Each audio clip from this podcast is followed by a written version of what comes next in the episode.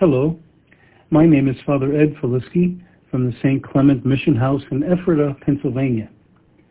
Today, uh, we celebrate Thursday, February 1st, the fourth week in Ordinary Time. And I'd like to begin my reflection by reading today's Gospel taken from the liturgy. This is from um, the Gospel of Mark, chapter 6, verses 7 to 13. Jesus summoned the twelve and began to send them out two by two and gave them authority over unclean spirits. He instructed them to take nothing for the journey but a walking stick, no food, no sack, no money in their belts. They were, however, to wear sandals, but not a second tunic.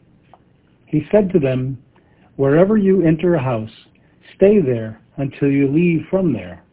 Whatever place does not welcome you or listen to you, leave there and shake the dust off your feet in testimony against them. So they went off and preached repentance. The twelve drove out many demons, and they anointed with oil many who were sick, and they cured them. The Gospel of the Lord. When Jesus sent out the twelve, he sent them out two by two. No one was to be alone. And the message that the apostles were to bring was a message of repentance.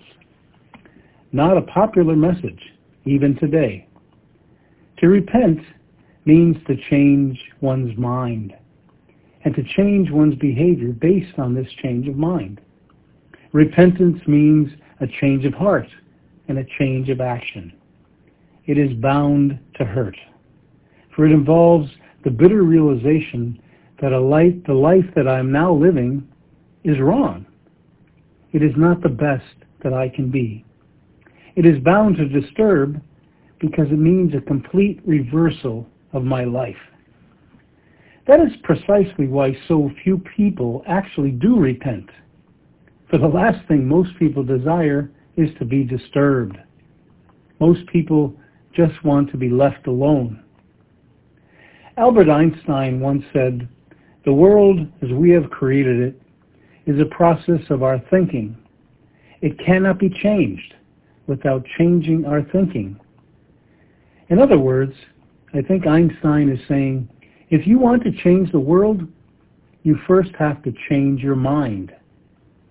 That sounds simple enough, but we all know how difficult it is to change our minds whether it is about God or politics or immigrants or people of another race, we all know how difficult it is to change our minds. We like the security of our opinions. Repentance is hard. But the gospel message is one of repentance. There is a story from the Middle Ages about a young woman who was expelled from heaven.